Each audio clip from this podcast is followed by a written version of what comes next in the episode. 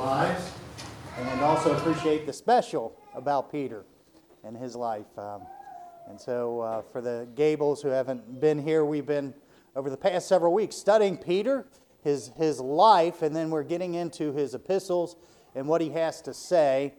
And so, uh, we're just going through the uh, First Peter and Second Peter, and it's going to take us a long time because uh, you start to get into passages and you start to run with things, and so it gets into some nitty gritty, um, but it's all good.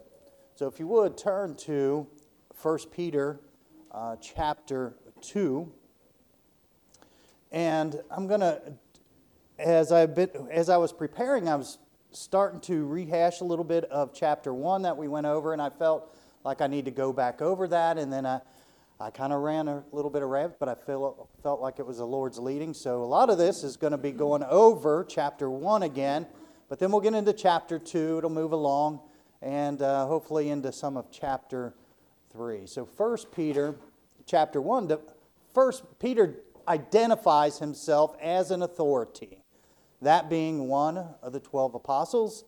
He uh, identifies his audience, those Christians east of the seven churches mentioned in Revelation chapter 3 from where they were most probably running from persecution as they are identified in the eastern modern day Turkey area as strangers and scattered. So it would make sense. That's who he was ministering to. He then identifies the Trinity of God and their character with relation to our salvation. God of an abundant mercy, providing salvation for all, foreknowing those of us who would decide to believe on Jesus Christ, we being referred to as the elect. Jesus Christ, he talks about, resurrected, sprinkled his blood upon the true mercy seat in the heaven for the sins of the world. That Christ's resurrection and ascension is the pathway to heaven for all who believe in him. The Holy Spirit, he speaks of the witness of Jesus Christ in us, the sanctifying agent to transform us into the likeness of Christ our Savior. And not only is heaven a guarantee, but there's an inheritance, he tells us, awaiting us, that we will become joint heirs with Christ in eternity. Peter is telling us that it is upon the thinking on these things, just like that song we sung. That's very scriptural to be thinking about the things laid ahead for us.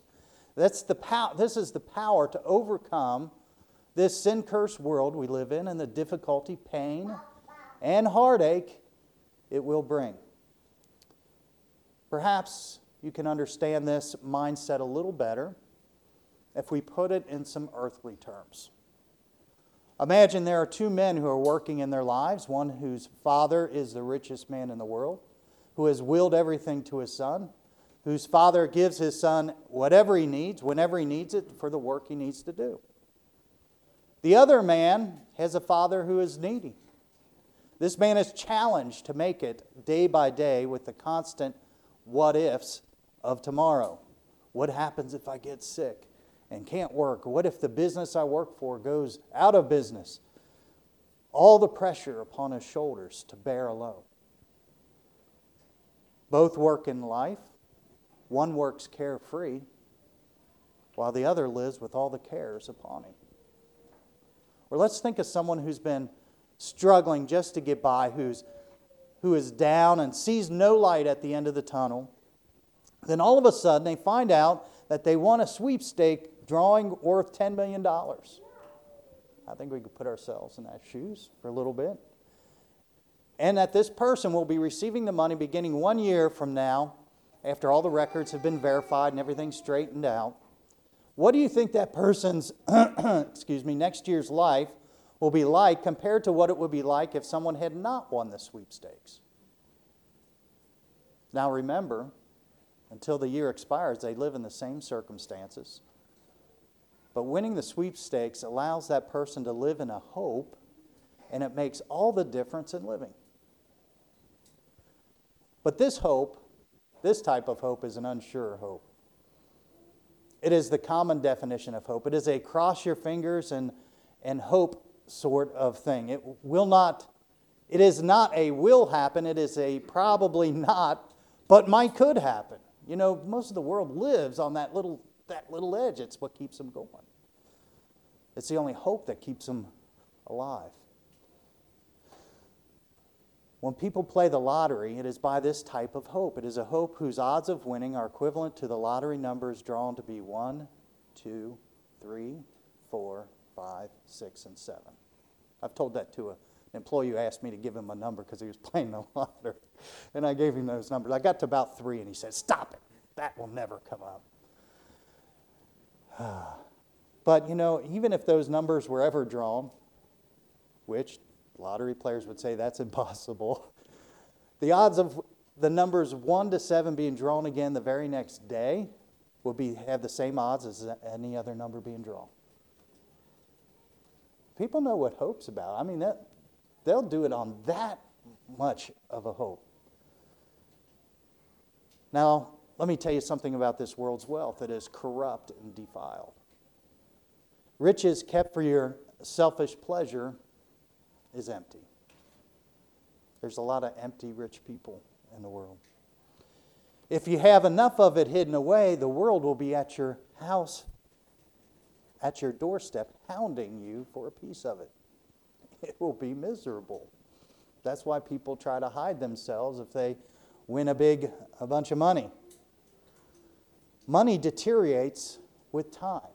And if there's ever a time we've seen that at 7% inflation, we see how it, how it gets eaten up. It fades. You must work at investing it, which takes your mind and time, and it can be gone in a moment's notice, as in the days of depression or war times, or on a sudden onset of an incurable illness. It's powerless. Peter well understands the power to live in the difficulty of this present world is seated in hope. Hope of what is yet to come in the future, to get our minds set on that. But he has a different definition of hope. It is a future expectation of a sure thing. It is a no so future. He further defines the Christian hope as a lively hope. It is the very power of living in the Christian life. 1 Peter 1 9, receiving the end of your faith, even the salvation of your souls. 1 Peter 1 4, to an inheritance incorruptible and undefiled, and that fadeth not away, reserved in heaven for you. 1 Peter 1 5, who are kept by the power of God through faith. And 1 Peter 1 6, wherein ye greatly rejoice. This is what he says. He further seals our salvation through the perfect connection of the ancient prophecies of the Messiah. Brother Mike was talking about that this morning. Connecting that to the person of Christ, signifying the preaching of Christ, the Son of God, crucified, killed, buried, and risen again for our justification. After telling us what a high, great, and all knowing and all powerful God we have, how He has solved our past, lives in us to, in, a, in a presence in our present life and secures the hope of our future, he pulls no punches and tells us that trials are a part of the Christian life. Yet he gives us how we are to think about the trials and difficulties of this life. We are to see trials as tests. Tests that will grow us into maturity, tests that will no doubt fail at times, but will cause us to strive to pass in the future. I'll just tell you this I've, I failed some tests this week in my life and my attitude. But it's causing me to not want to fail in the, in the future. It's part of growth. Trials of life, he says, are to be precious. They grow us and lead us into the way. Here's the end of it that'll bring glory to God. 1 Peter 1 7, the trial of your faith being much more precious than of gold that perisheth, though it be tried with fire, might be found unto the praise and honor and glory at the appearing of Jesus Christ. The backdrop of these great truths, Peter tells us get your mind tightly and securely wrapped around these truths. Remember, he's talking to people who are persecuted there. So you get your mind wrapped around this, wrapped around what's ahead, and it's a no so for sure thing. 1 Peter 1:13 Wherefore gird up the loins of your mind be sober and hope to the end for the grace that is brought unto you at the revelation of Jesus Christ. He then says there are a couple more things to wrap around your mind. Number 1 to fearfully consider that you will stand at the judgment seat of God one day and you'll answer for your life. He says if you want to think on anything else, think on that. And he says, above all things, to never forget. And this would seem so obvious, but it must not be so obvious. To never forget the precious blood of Christ that redeemed you. There's a constant reminder through Peter. He brings this in constantly, constantly. Remember Christ. 1 Peter 1:23 being born again not of corruptible seed but of incorruptible by the word of God which liveth and abideth forever. And at the conclusion, as if to separate, I kind of look at it as to separate a great fight between two enemies, he separates living in the flesh and living by the Word of God. Peter preaches separation, is what this is, and brings in the Old Testament scripture of holy living, separated unto God, separated from the flesh. 1 Peter 1 15, but as he which hath called you is holy. So be ye holy in all manner of conversation, because it is written, Be ye holy, for I am holy. 1 Peter 1.23, being born again, not of corruptible seed, but of incorruptible by the word of God, which liveth and abideth forever. It says, For all flesh is as grass, and all the glory of man as the flower of grass. The grass withereth, and the flower thereof falleth away. But the word of the Lord endureth forever, and this is the word which by the gospel is preached unto you. The apostle Paul worded the same thing in a different way. In Romans 8:13 he said, "For if ye live after the flesh, ye shall die. But if ye through the spirit do mortify, kill the deeds of the body, ye shall live." Now, I want to make a point here. There is two common struggles with Christians and churches in America. And here's one of them blending the spirit with the flesh. When the spirit is married to the flesh, the offspring of that is corrupt. Let me tell you what that offspring looks like bad music, indecent dress, improper language, weak preaching, known sin not dealt with in the church. We've heard it a bad apple doesn't turn the good apples, or it doesn't turn good. The bad apple doesn't turn good, it turns the good apples bad. When you mix wrong with the right, it makes everything wrong. Satan is a master at that. There's another issue that's prevalent in Christians and churches. And I can relate to this because early in my Christian life, I was kind of like this. It is segregation of the spirit and the flesh. In its worst form, it's when a person acts a certain way at church but acts differently toward their peers, their friends, their coworkers, etc., those outside the church.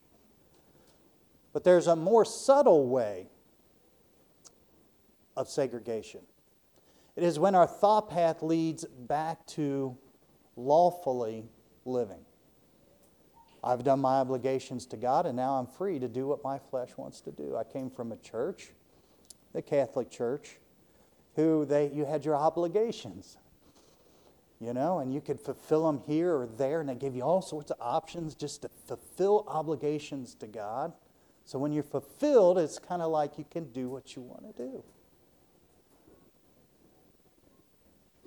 Maybe to help understand it, this a little better, it's, it's common for someone to labor Monday through Friday and, and to live for the weekend vacations and holidays. And there's nothing wrong with segregating work and play in that sense. However, the Christian life is not to be blended or segregated, to be a segregated life between the flesh and the spirit. For one, it can't be done the flesh and the spirit are forever enemies. What happens when you blend and segregate? You become like a different flavor of the world and powerless to help it. When you give your whole life over to the Word of God, it separates you from the world it, it, because it's, it's the total opposite of the world system. The world is okay with you being a flavor of it. There's a lot of Christians who are just flavors of the, of the world. They're just nice ones, you know. I don't care about that. But when your life and conversation condemns worldly living, it will come after you with a hatred. Living according to the Word of God and holy living is synonymous. Now, with our thinking established and common themes that laid out for the rest of Peter's writings, Peter in chapter 2 of 1 Peter delves into the application concerning our relationships in life. He sets the stage, he sets some, some foundations, and then he says, This is how you are to live with the relationships around you. Let's pray. Father, this has been a long introduction, but I believe that's what you would have me to have said this morning. Lord God, I pray your Holy Spirit would work uh, in our lives and in our hearts and touch each one of us in a way that only you can. Lord God, hide me uh, behind your word, and may you be glorified today. May we come out of this place having heard from God, and Lord God, may we be obedient to what you've told us this morning. For we ask this all in Jesus' name. Amen. All right, First Peter chapter 2. And I'm going to go line by line through here. Wherefore, laying aside all malice and all guile and hypocrisies and envies and all evil speakings. This describes what we used to be before we are saved. We are to be used to be's of the old life that we lived for self. And just face it, that's what that was. It was about you. It was about what you thought and how you think and your ways, and you were your God. We, he says, laying aside all these things. 2 Corinthians 5.17 says, Therefore, if any man be in Christ, what is he? He's a new creature. Old things are passed away. Behold, all things are become new.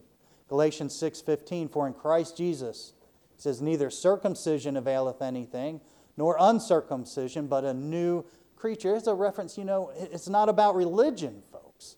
It's about a relationship of Jesus Christ and his word. Verse 2 and 3 says as newborn babes Desire the sincere milk of the word that ye may grow thereby. If so be ye have tasted that the Lord is gracious.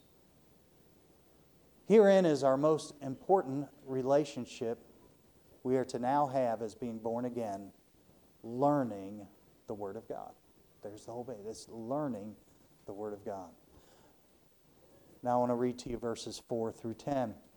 To whom coming, as unto a living stone. Remember Peter and his name that he was first given, Cephas.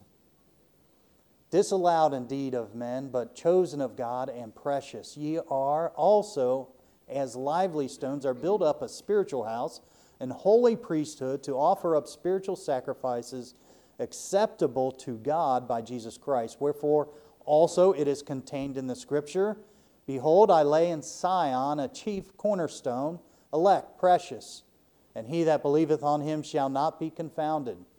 Unto you, therefore, which believe, he is precious, but unto them which be, dis- be disobedient, the stone which the builders disallowed, the same is made the head of the corner.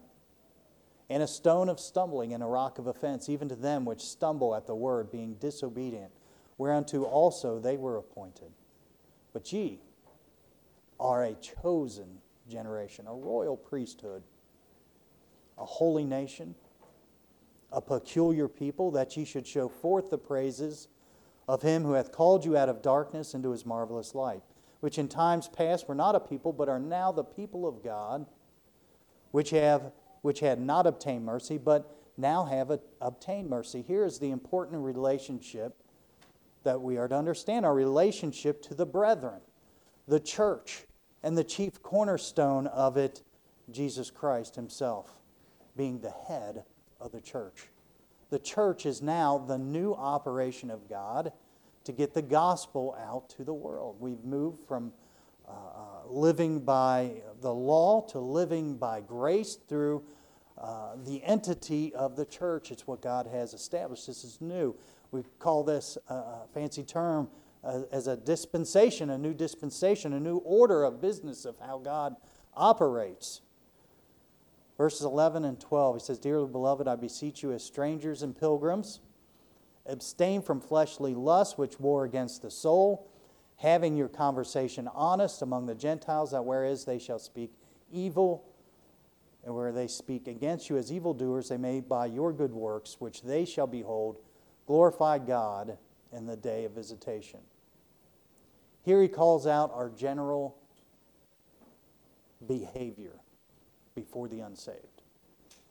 Remember, you are holy. We just talked about that. You're going to see common themes through Peter. He keeps repeating himself, repeating the same things. Separated. Your life condemns them, the world, so it will speak evil of you. The flesh wars against the spirit, but Peter shows us how to battle. He says, Let your good works condemn the evil speaking. And in so doing, we turn them to God. A key word here, conversation. That's a common word that, that, uh, that Peter will bring out. We'll see it again here in a little bit. Matthew 5:16 says, "Let your light so shine before men that they may see your good works." And again, what was the end that Peter said? And glorify your Father which is in heaven, to give glory to God. Verses 13 through 17 Submit yourselves to every ordinance of man for the Lord's sake, whether it be to the king as supreme, or unto governors, as unto them that are sent by him for the punishment of evildoers and for the praise of them that do well. For so is the will of God, that with well doing ye may put to silence the ignorance of foolish men. As free, not using your liberty for a cloak of maliciousness, but as the servants of God. Honor all men, love the brotherhood, fear God, honor the king. Here we see the attitude we need to have as we live in this world system its governments, its leaders, all men in general but we are yet to, to love, it says, the brethren. It's a general statement to have respect unto all men. We are not to be found as adversarial. That's hard, ain't it? We're not to be fighters and brawlers, taking matters into our own hands. We find that in everyday life. Hey, those are tests. Sometimes we fail them. You know, if you really want to grasp what this is like, study Daniel and Joseph. They were models in this area of life. Verses 18 through 20 Servants, be subject to your masters with all fear, not only to the good and gentle, but also to the froward, that rotten, nasty boss. For this is thankworthy if a man for conscience toward God endure grief, suffering wrongfully. Enduring grief and suffering wrongfully. That's part of the Christian life. For what glory is it if when you're buffeted for your faults ye shall take it patiently? But if, when ye do well and suffer for it, ye take it patiently, this is acceptable with God.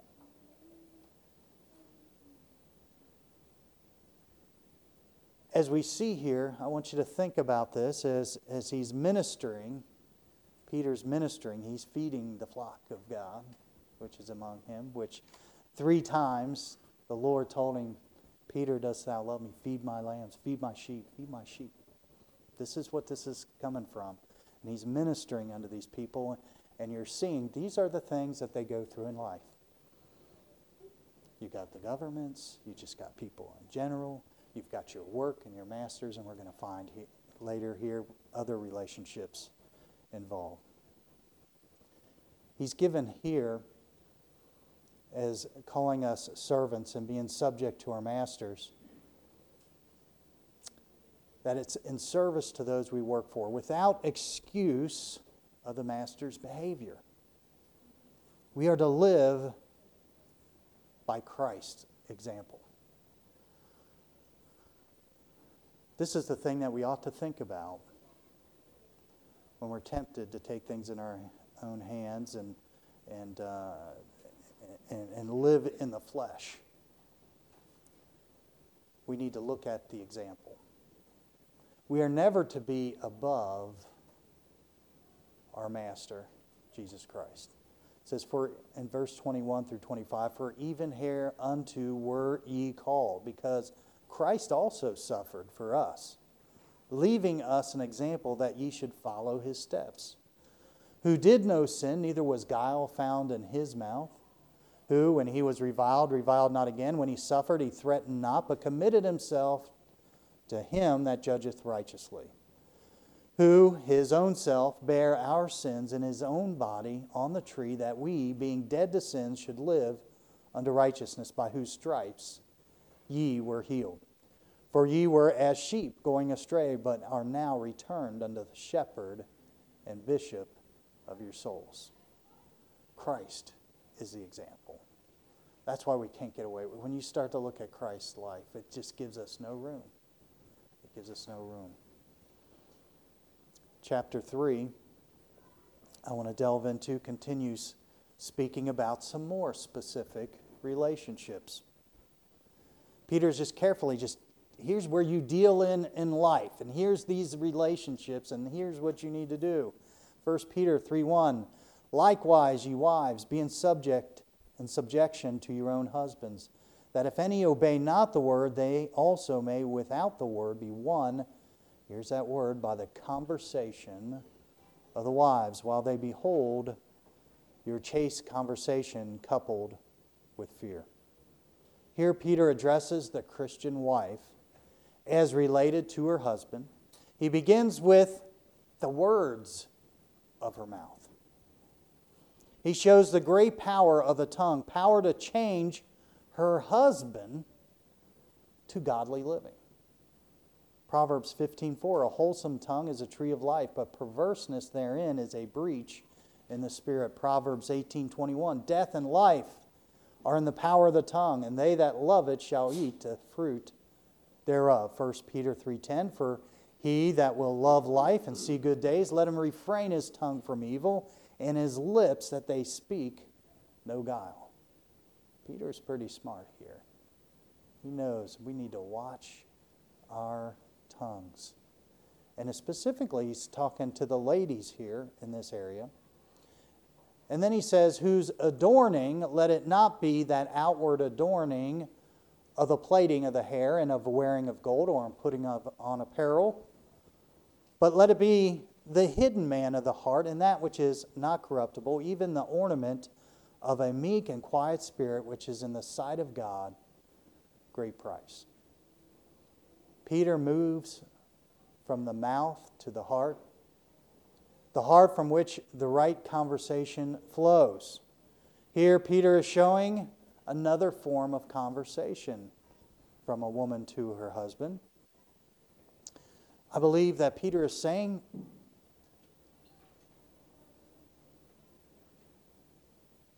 it's not bad for a woman to look good on the outside to her husband. That's not the point.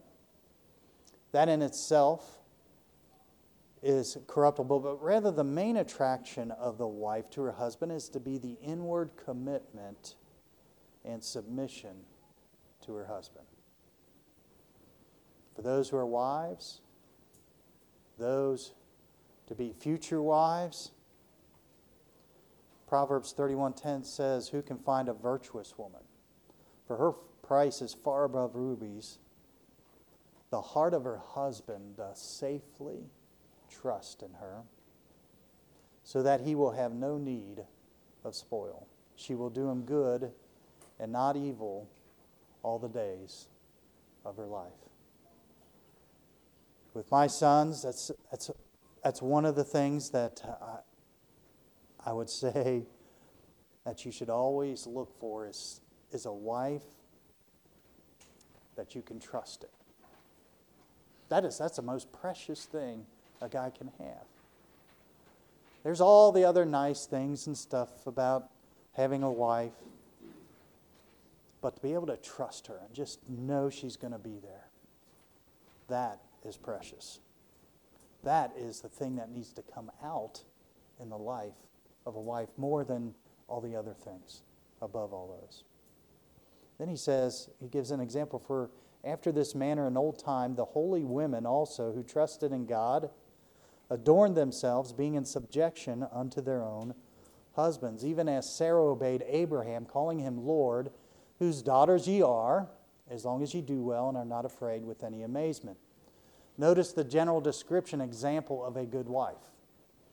Going to come back to another foundation holy women. These are ones who are set apart unto God.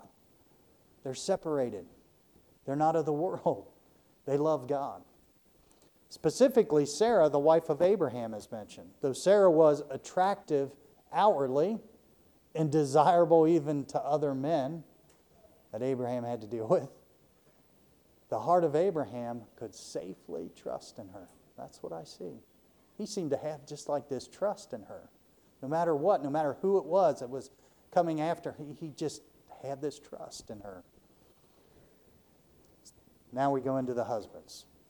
Likewise, ye husbands, dwell with them according to knowledge, giving honor unto the wife as unto the weaker vessel, and being heirs together of the grace of life, that your prayers be not hindered.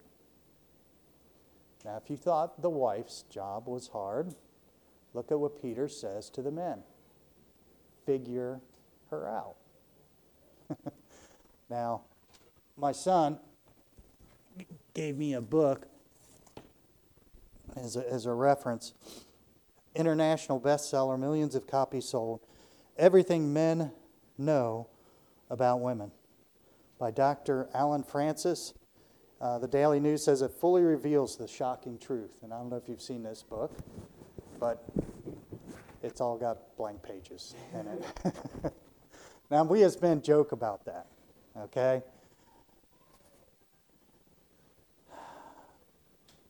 But knowing your wife is not really a hard job. Now, in the Old Testament, was if you had 700 and plus 300, 1,000 of them, that, that, that was unspeakable, wasn't it? You just need to study her, listen to her, understand her responses to life situations, honor her for who she is, and protect her and partner with her. It says, as being heirs together of the grace of life. Our wife is a partner in the Christian life. God makes this a priority for the man to treat his wife with honor, to the extent his prayers will be hindered if not. I'll read that verse again. Likewise, ye husbands, dwell with them according to knowledge, giving honor unto the wife as unto the weaker vessel, and being heirs together of the grace of life, that your prayers be not hindered. Verse 8 Finally, be ye all of one mind, having compassion one of another. Love as brethren, be pitiful, be courteous. You know, Christians are all to have the same mind one toward another. Now, we may have different personalities. Sometimes we use these as excuses. We may have different positions. We can use those as excuses. We may have different abilities or skills.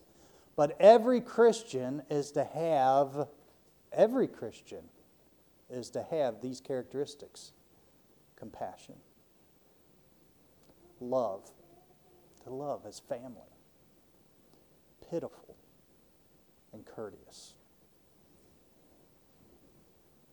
Now let's look at verses 9 through 12. Not rendering evil for evil or railing for railing, but contrariwise, blessing, knowing that ye are thereunto called, that ye should inherit a blessing. Here's that future look again. Remember where you're going. For he that will love life and see good days, let him refrain his tongue from evil and his lips that's, that they speak no guile. Let him eschew evil and do good. Let him seek peace and ensue it. For the eyes of the Lord are over the righteous, and his ears are open unto their prayers. But the face of the Lord is against them that do evil. Peter reminds us in these verses to seek peace over being right. We're to seek peace in our lives. We talked about this, we had a whole uh, message on this on Sunday night about ensuing peace, seeking peace in our relationships.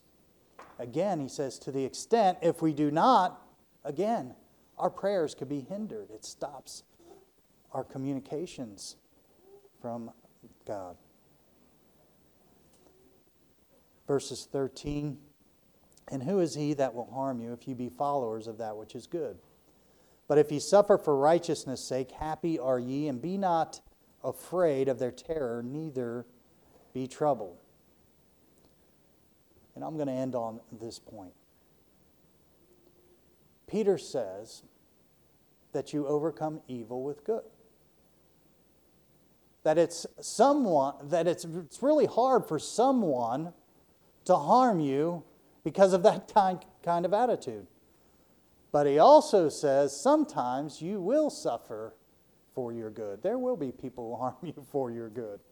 And he says when this happens, he gives us three things to do. He says, Be happy. There's a great reward for such treatment. Be not afraid, knowing that God will see you through this. And be not troubled, the future is in God's hands.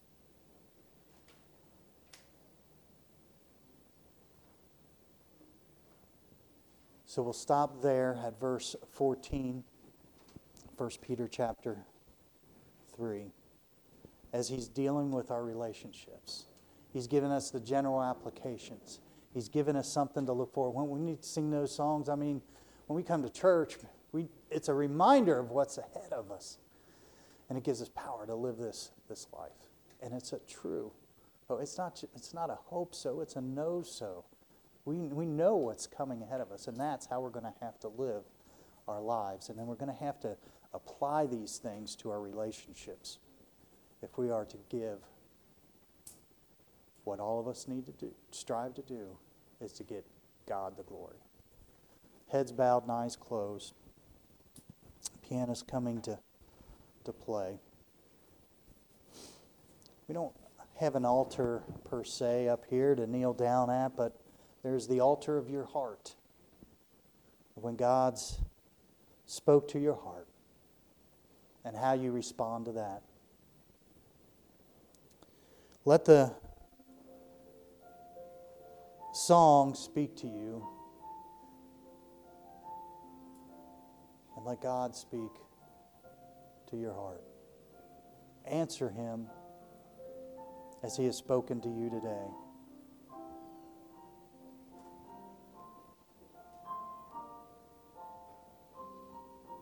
We've got a lot to rejoice about. We've got a confidence. We should have such a confidence in this world, knowing that God's got all things taken care of. Our past, He's taken care of. He's working, He's He's in us in the present. He's promised us a future. He cannot fail. He is a great and wonderful God. He's got all things taken care of, and He wants us to minister out there, to get the gospel out to the world. And it's going to be done by His way. And Peter's showing us His way. It's not the fleshly way, it's a spiritual way.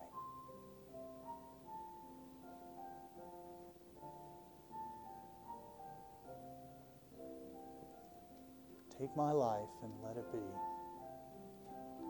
consecrated to Thee.